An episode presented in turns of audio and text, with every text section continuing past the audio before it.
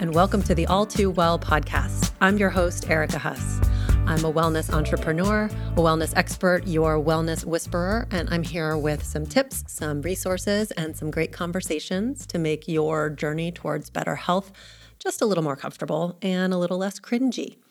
And today we've got another mini-sode. I heard from you guys, and I am responding in kind. You like a little girl talk from now, from time to time, uh, or a little friend talk, whatever it is. This is not exclusive to the ladies, because I actually got some good feedback from some dudes. So today we are talking with my dear friend Aimee Scher, who I have known for, mm, I don't know, twelve or so years at this point. She has had many, many lives and careers. Um, she started out as a writer and an editor. She is now in the luxury real estate market. She also has a number of other interesting projects that she is involved with in terms of writing and editing and film and production. Uh, she also happens to love podcasts, especially the true crime kind, which unfortunately I'm not offering you here, although I would argue that some of our punnery and stupidness is potentially a crime. And she is just all around my girl. And so I wanted to share a little chit chat with you. We talked about some fun stuff that's been going on with both of us lately, you know, just life-wise, health-wise, whatever. We kind of called back a little bit to the episode around uh, my conversation with Jancy Dunn around her book on menopause and the joys of perimenopause. And we also are both just total pun and word nerds and pun geeks and whatever you want to call us. And uh, so, you know, as happens between friends, you sort of develop a little a little private dialogue, a little private vocabulary that only the two of you really truly understand. And I read something earlier that kind of made me, it reminded me of some of our funny little isms that we have developed over the course of our friendship. And uh, it made me chuckle. It made her chuckle. Hopefully it brings a smile to your face. And if not, see you next time. Here is me and Aimee.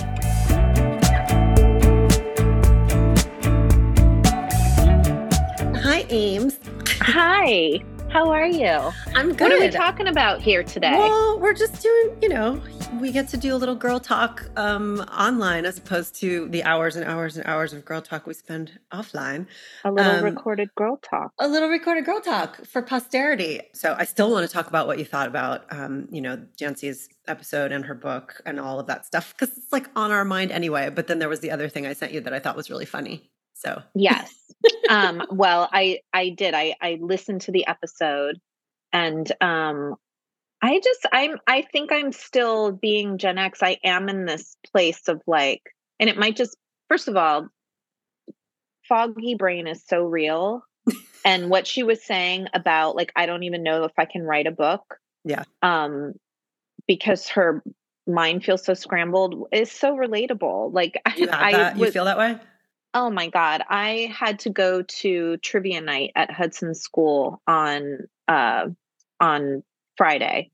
And it was like, you know, you had to buy a ticket to the event and there are all these big tables. And I can't describe to you the anxiety I had going into the event, which is supposed to be fun. It's like a fun cocktails and food and trivia night with like all the other parents. And I texted Vicky and I was just like, how much pressure will be applied if like, I don't know any answers to anything? Like, how does this work? Like I wanted, I wanted complete control over the situation because I was so stressed out about not knowing any answers. And were you on a team with other, only other parents, or was it families mm-hmm. on a team? It was, it was, you know, you just signed up. So it was like moms and dads and, you know, all these tables were put together and, and then whatever, the school hosts this trivia night. But are um, the kids involved, I guess is my question. No, kids oh, are not just involved. Parents. Okay, got it. Just got it. Parents. And I felt a lot of anxiety about like not being able to lean on my kid for answers to things. But, and, and then once I was there, obviously it was fine. To be clear, I didn't know a lot, but I did know a lot that other people didn't know. So it's like, we're all kind of the same age with our foggy brains. And I know a lot of it is just age, but I know that a lot of it for me, because I just kind of live in this space now, which I never have, where I'm struggling for words or, or just, I don't know, like general retention. Like I can't remember anything anymore. Like it's freaking me out a little bit. But I know it's not anything serious. Like, I know it's not like, oh, I'm wandering around a parking lot and I don't know where I am. It's not, it's not like Alzheimer, Alzheimer's. It's something else. It's like this, it's a fog. It's really just foggy. Do you have that yet? I mean, I have moments of it. And when it's happening, I catch it and I feel like, oh, this is annoying. This is like that thing. But I do feel like, I don't know, I do so much stuff to sort yeah, of counter all and that. counter. Exactly. I mean, between like, you know, adaptogens and using caffeine as like a tool, as opposed to just like using caffeine, you know, just like being reliant on caffeine, right. which I can't do anyway because my body won't allow it. But, but things like that, I feel like I use a lot of tricks uh, to stave it off. But no, I feel the same way. Like, I feel like there are moments where it's less in conversation. It's more when I'm just kind of in my own head and I'm trying to remember the thing that I just thought of three seconds ago and now I can't mm-hmm. remember it. I it's feel like for me. Yeah. I, I feel like, I mean, if we didn't have apps, if we didn't have like, if I didn't have my notes app on my phone, that would be a completely different thing because I am constantly using that thing. Like I, every single day when I wake up and there are like the three things that I thought of overnight, like while I was trying to sleep or whatever, it's like, it goes straight into the notes and then the notes get transcribed into my like journal or whatever it is that I need to do. But like thirty years ago, what were you supposed to do? Walk around with a fucking stack of Post-its in order to remember? Like, I can only imagine that it felt much more amplified when we didn't have the tools that we do now. Yeah. I don't know. Yeah. I mean, uh, the tools almost in some way just make it harder because you now are you're forced to use the tools. Like, like sometimes even understanding the tools is like this big foggy experience. Yeah. Um, But she did say, you heard that she was like, but then it, it went away. Like it cleared. It, I cleared. And yeah. So that's small comfort. Oh, can't wait for the clearing. Maybe that's what we should rebrand menopause. The clearing. The clearing. The clearing. uh, well, it's it's nicer than the actual word itself. Or um, was it you or or or one of your um, snarky colleagues that coined the uh, the thickening? The thickening was me. The, the take thickening. Full credit. The, I take full credit for the thickening, which is real. Like you see it, you see it when you look at pictures of yourself when you're even like twenty-five, and you're like, oh, things just got thicker. Not necessarily fatter. Yeah, thicker. Everything. The neck got thicker. The the limbs got thicker. It's true. And then we and we, and, and we think about those times when we were twenty-eight, twenty-five and we were like focused on the wrong things, right? Like we were unhappy oh. because there was like this little speck of cellulite or whatever it was. Oh yeah. The amount of time I spent just like, I see applesauce on my thigh. It's like, oh my God, that was crazy. Crazy. Because I think I, I remember the reflection that I saw like through the eyes that I have now. And it's so sick that yeah. I looked at that body and and saw anything that resembled fat on it. It we all quite did the it. opposite. We all I also focused was sick. On... Huh? I also was just like, a, you know, I think teenagers often can be, at least at that point in time, kind of sick. I mean, I feel like kids are much, well, actually, I don't know. It seems like kids are a bit, they have more body positivity now yes. than they yes. did when we were growing up. Like I was very much like, oh my God, I want to look like Kate Moss. And I want to look, right. you know, I wanted to, I wanted to look like a waif. Yeah. Well, because I mean, there was, was no chance was... of looking like a glamazon. No chance. That was what was the waif to was us. Achievable. One the... thing felt way more achievable than the other. Like I'm never going to have Claudia Schiffer's body, but I could possibly, I almost already have Kate Moss's body. Let's just starve myself. Yeah, let's just stop there. eating. And yeah, well, right. Hopefully we've all, I mean, I, I think it is still, it is still endemic. There's not, you know, I, I there's a massive culture of disordered eating that we still are in. And mm-hmm. I mean, you're closer to it than I am just being around teenagers, but, right. um, but I'm hopeful that there at least is some, like the body positivity message is, is, is real and it is embraced more than it's not. Um, I don't know. I mean, what do you, like, does Hudson talk about any of that stuff with girls in his class? I mean, not even girls, it's guys too, but. Yeah, no, he doesn't talk about it so much, but I think that's because he's not on social media. You know, mm. he's fifteen and he, he, and it's not because I'm keeping him off of social media. He's just, you know, he talks about it every now and then, but he doesn't push for it. And if he's not going to push for it, I'm not going to push it on him. That's a gift. And it is a gift, but I think, I think that's where you're really seeing so much of it. Yeah. Um, but what's crazy is there seems to be a flavor for everybody. There's something on the menu for everyone on social media, whether it's like body positive for a healthy body, body positive for a very unhealthy body, whether it's skewing, you know, overweight or extremely underweight. I feel like you can find your little corner of right. There's validation wherever everywhere. You want. Yeah. Yeah. I think that's right. And it's also yeah. confirmation bias. I'm just so glad that, I mean, I say this all the time, but like, I'm so grateful that I was listening. It's funny, actually. I was, I went to Pilates this morning and it was like a very, um, you know, it was like a pop soundtrack. And I've recently been listening to a little bit more Taylor Swift. I'm the first to admit that I was oh. judgy and all of the things for a long time, but there are, I, I have, I've come around in some of my opinions, not across the board. I'm not saying like, you know, just all cases, but there is some of the music I like, but anyway, I'm, I'm more familiar with it now. You don't have to make excuses. Well, I, where I'm going with it was that I was, so a couple of the songs in my Pilates class this morning, I actually knew because I've been listening to a little bit more Taylor Swift lately. And, you know, they were kind of some of the, like the more pop, like cute, you know, mm-hmm. teenage romance and love. And there was like a flicker in my head for a moment of like, oh, I would have, I really, you know, those days were so like cute and fun. And like, I miss that feeling of that like kind of teenage crush. And then immediately the rest of my brain was like, are you fucking kidding? Like you yeah. were so lucky to have escaped the teenage years without social media and without having oh, yeah. all of that. Like I wouldn't trade it. I wouldn't trade it for a second to to to have to go back to experiencing teenage life with social media as like the the underpinning of all of it. No way. Nor would I, but this is a conversation I do get into with Hudson a lot. It is because he was born into this reality and like things being this way already. It's it's you know, he has nothing to compare it to. So it's, it's truly, we truly are the, in my day, I mean, we just sound like our parents sounded to us, you know, like I walked to school and all of that. Me talking about like pre-social media life to him, he like doesn't give a shit. He's just like, uh-huh, okay.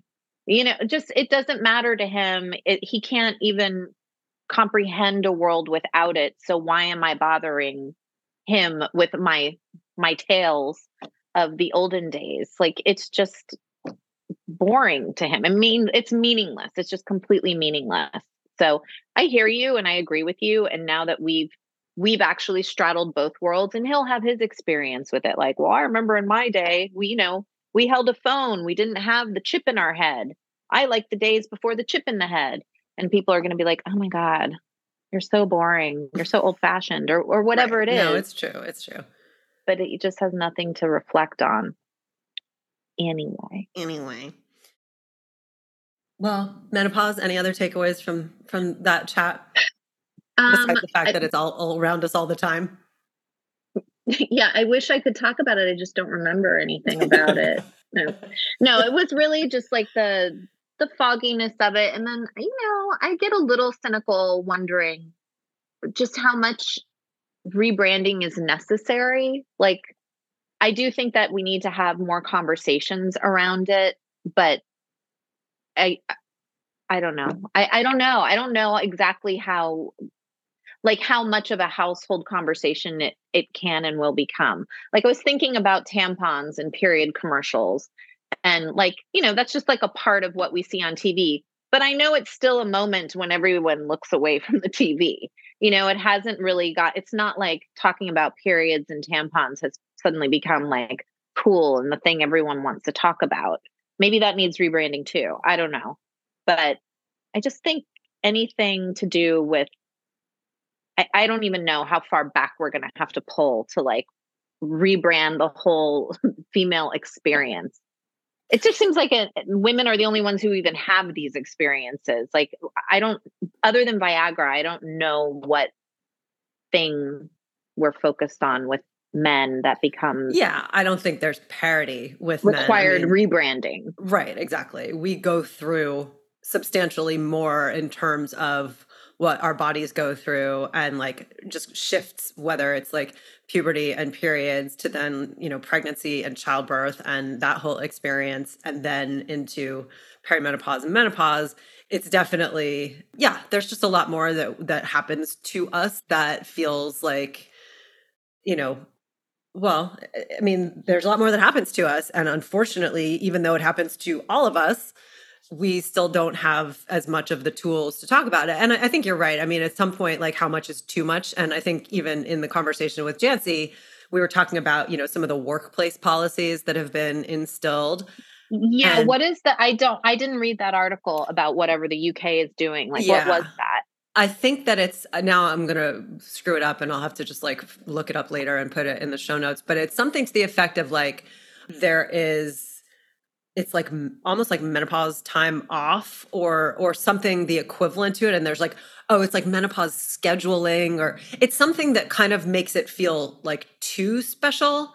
And oh. It sort of draws more attention. In, in my view, it feels like it's then casting too much attention. It's like, well, we don't all need to actually like talk about it constantly, or like wear a flag on my chest, like, hey, I'm taking my Erica's menopause. Erica's on menopause break. Exactly, exactly. Yeah. Like, I, I don't need that either. But I think somewhere in the middle of never talking about it at all and understanding and at least providing some context to the people around you, right? And like your household, whether it's, you know, your domestic partner or a child that is looking at you going like, wow, you seem really extra crazy today, and I'm not clear why. Like, if they then have a little bit more context of, oh, this is actually a thing that I shouldn't make fun of, right? Because then there was right. that whole culture of like dudes that are like, oh, are you just on your period? Is that why you're being sort of bitch? And like, well, it's not mm. quite that simple. Like, maybe let's not reduce yeah. it so much. And anyway, so yeah, I feel like it can it can kind of go a little too far in the other direction, but ultimately I'm glad that we can, you know, that there are more books and there are more products and there are more, you know, tools and things, because for sure. I do feel like it's, it's better. Like, I do feel happy that I know that like I, you know, got to take certain measures into my own hands that have helped me and helped my suffering. And I didn't really know why I was suffering until I kind of took a closer look. And then I was like, oh, actually all the things my doctor told me have nothing to do with what's going on here. Yeah. And I wouldn't have known to do that without having heard some of these these conversations and read some of the stuff. So I'm I grateful. think um, I think she was right, though, when she said, you know, that she's hopeful that and optimistic that the younger generation is going to have a much easier time talking about this stuff, because they they do embrace like who they are in a way that, you know, previous generations haven't, or, you know, we yeah. were more into like repressing who we were and. Right. It, I, I, I hope that is adopted by the medical industry, because I, I agree with, with that as well. Like, just as a test after our Alloy appointment, when I went and had my annual exam, I was probing my, my gynecologist about, you know, like well, that was a, that was I'm a at, gynecology joke. What, what was you were probing your gynecologist? Oh. Oh, yeah, she was probing me. Um, but, but, but it's true. Like, it was really just sort of like, I, you know, there was no, it was like, how old are you? Here's how old I am. And there was no conversation, but beyond that. And I was like, she was like, are your periods regular? And I was like, well, not entirely. Like, they're more regular than not. But she was just like, oh, okay. But there was nothing beyond that. Like, I had to keep pushing, like, mm. do you have any recommendations? Like, any suggestions? What should I expect over the course of the next year? And, you know, should I be taking any supplement? Like, I was asking her Mm-mm. everything. Good for you. And she wasn't offered, but it was really triggered by our Alloy, you know, meeting that you took yeah. me to, which thank you for that. But I was like, damn. That, that's a real thing. And yeah. you just wouldn't even think about it as a woman prior to getting to the point in your life. Like right. you, nobody's thinking about it, including us, right. you know, until you're there. You finally get until you're there. And then you realize like, like, I just hope that it's permeating the medical industry, and young doctors who are coming up are being more comprehensive in their approach to women's health. You know, that it's not just, the onus isn't just going to be on the patient to right. always push no, it. No, I but. think, but for now it is. And that's kind of where, like, that's what becomes systemic change, is like, it's not going to come from the top down. So it has to come from the bottom yeah. up. And we have to be the ones to, like Jancy was saying, like, you should schedule a separate appointment because they did yeah. not build this into their ten minutes in the room with you. So you should right. schedule a separate appointment. And if there is actually like a, a menopause expert on the team, which sometimes now there is, then that's the person that you should be talking to. Um, but yeah, I think you're right. Ultimately, it should shift, and we would like to see that shift in the system, but I, it's not going to happen unless we are the ones that continue to ask for it. So um, yeah, I think the age of the doctor probably has something to do with it as well. Like, my doctor was is older than me, and I'm sure this is just was her experience yeah, as well. I like, right. I think that's right. On the aging tip, by the way, mm-hmm. why are you not wearing your glasses? How are you like looking at a screen without your glasses on right now? I'm not wearing my glasses because, well, sometimes, sometimes. Like, can you um, actually see a screen without wearing your glasses? I mean, as long as they, they're reading glasses. So as long as I'm not having to read anything, I'm fine with it. I just feel like I've been wearing my glasses so much that It's they're actually bothering me a little bit. So, I mean, I'll put them on. I mean, that's definitely better. But like right now, I'm looking at like no, that. but uh, you're blurry. Stop squinting at me. You're blurry, and it's giving me a headache to actually look at the screen without. Oh, like, you're not there? No, you're not. No, you don't look blurry to me, and I don't look. I mean, I'm not sharp, but I'm not blurry. It's definitely better with the glasses on. It's just I've been I wear these things so much. I know. And this doesn't feel required, but if mm. I'm looking at my phone or I'm trying to read, it's required. Aren't you lucky? Mine's required because I will Is just it required? Get a brain ache. Yes.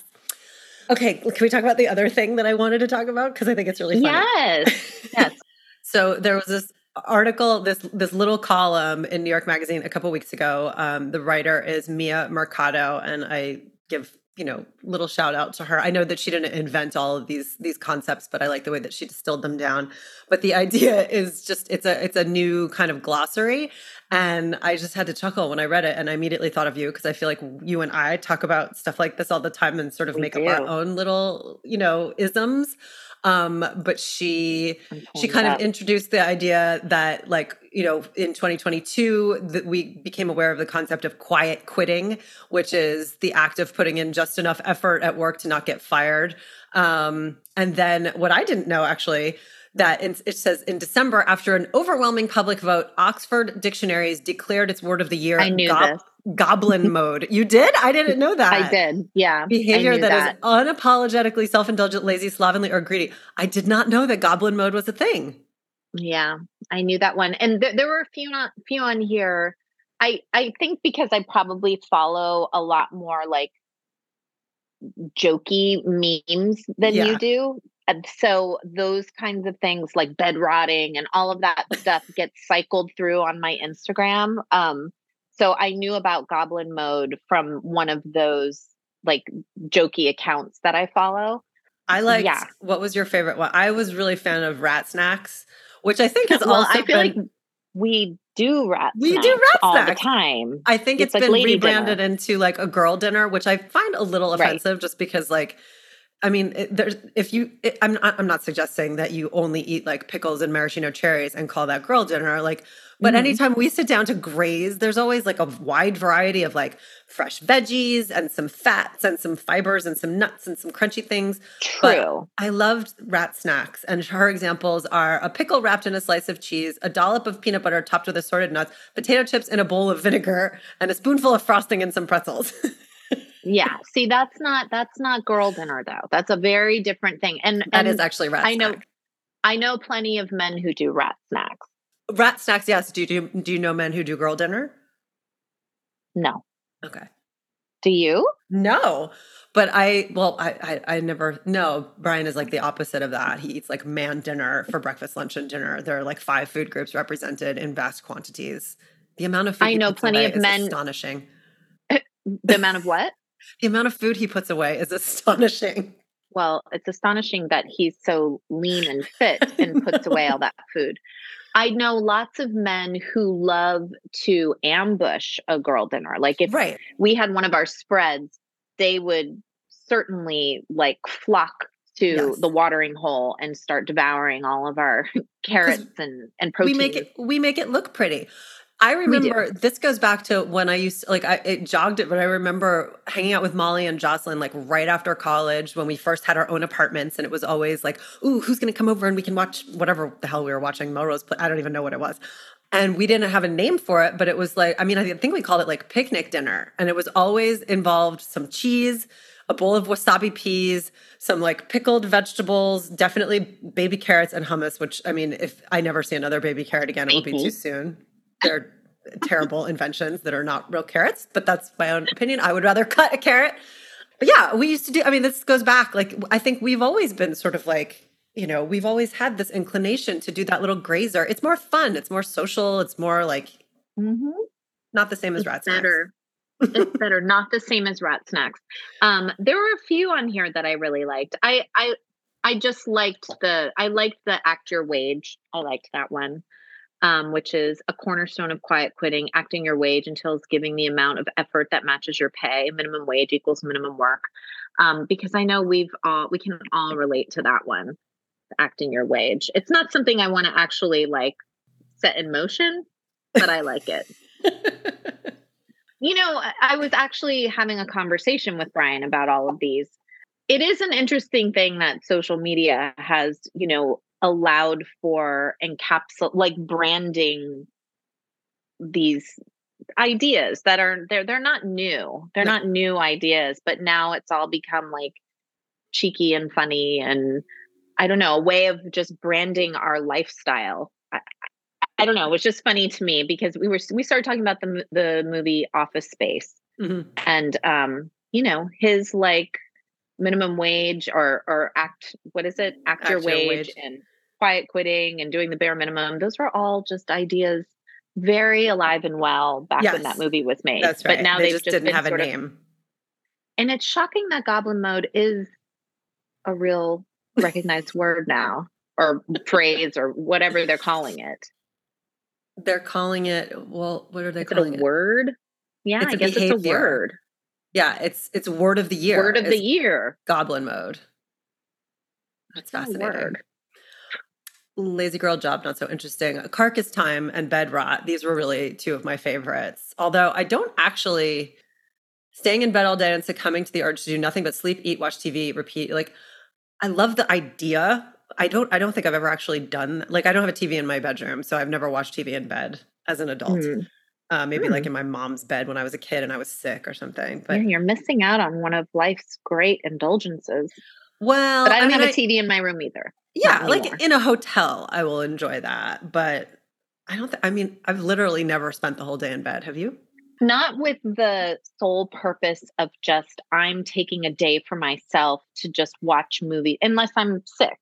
You know, right. to, to your point, or if it's like a snow day. Yeah. Well, I, I more relate to carcass time. I think bed rotting I have done on the couch, but I feel like that's different. Well, carcass time is fatty downtime. I know. Carcass time has been described here as a mini bed rot, but I think that you and your coining was actually perfect. It came after we had had a particularly big night slumber mm. party with adult ladies Indeed. and more more wine than anybody wanted. And yeah, it was like, what's everybody doing today? And we were all like, what What do you mean, what's everyone doing? Like, we're not, right. we, can't, we can't do anything. We've incapacitated ourselves. I'm not even sure we formed that sentence. I think we, I think we grunted a little bit. And and the outcome of that was we were all doing fatty downtime, which was, which is carcass time, which is just being horizontal for a few hours until we could, you know, grunt in sequence a little bit better. But because with, with a with a table full of rat snacks, with a table full of rat snacks, exactly. But then that would lead straight into bed rotting. I don't yeah. know. I'm here for all of it. I know. I, I know. I'm supposed to talk about wellness, but like, I feel like that's part of it. Like, you have to balance it out. You have to have those like for completely sure. self-indulgent moments of almost being disgusted with your own lack of motility, and then and then and then you bounce back. Well, yeah. I mean, you can you can go a different you can go a different route. You could you could definitely just eliminate all of the activities that would require carcass mode or require fatty downtime, but then life is no fun. And you do those things and then you have to take care of yourself. Yes. That's what you got to do. And you're here to help us do that. I'm here for it. I'm here to tell you, you I did say that. I did say I that. I heard there. you. I heard you say that. I noted that you said that. Um, for anyone listening, one of Erica Huss's lines is, I'm here to tell you. In fact, she's programmed in my phone that way. Um, so it was, I really didn't know that until you told me.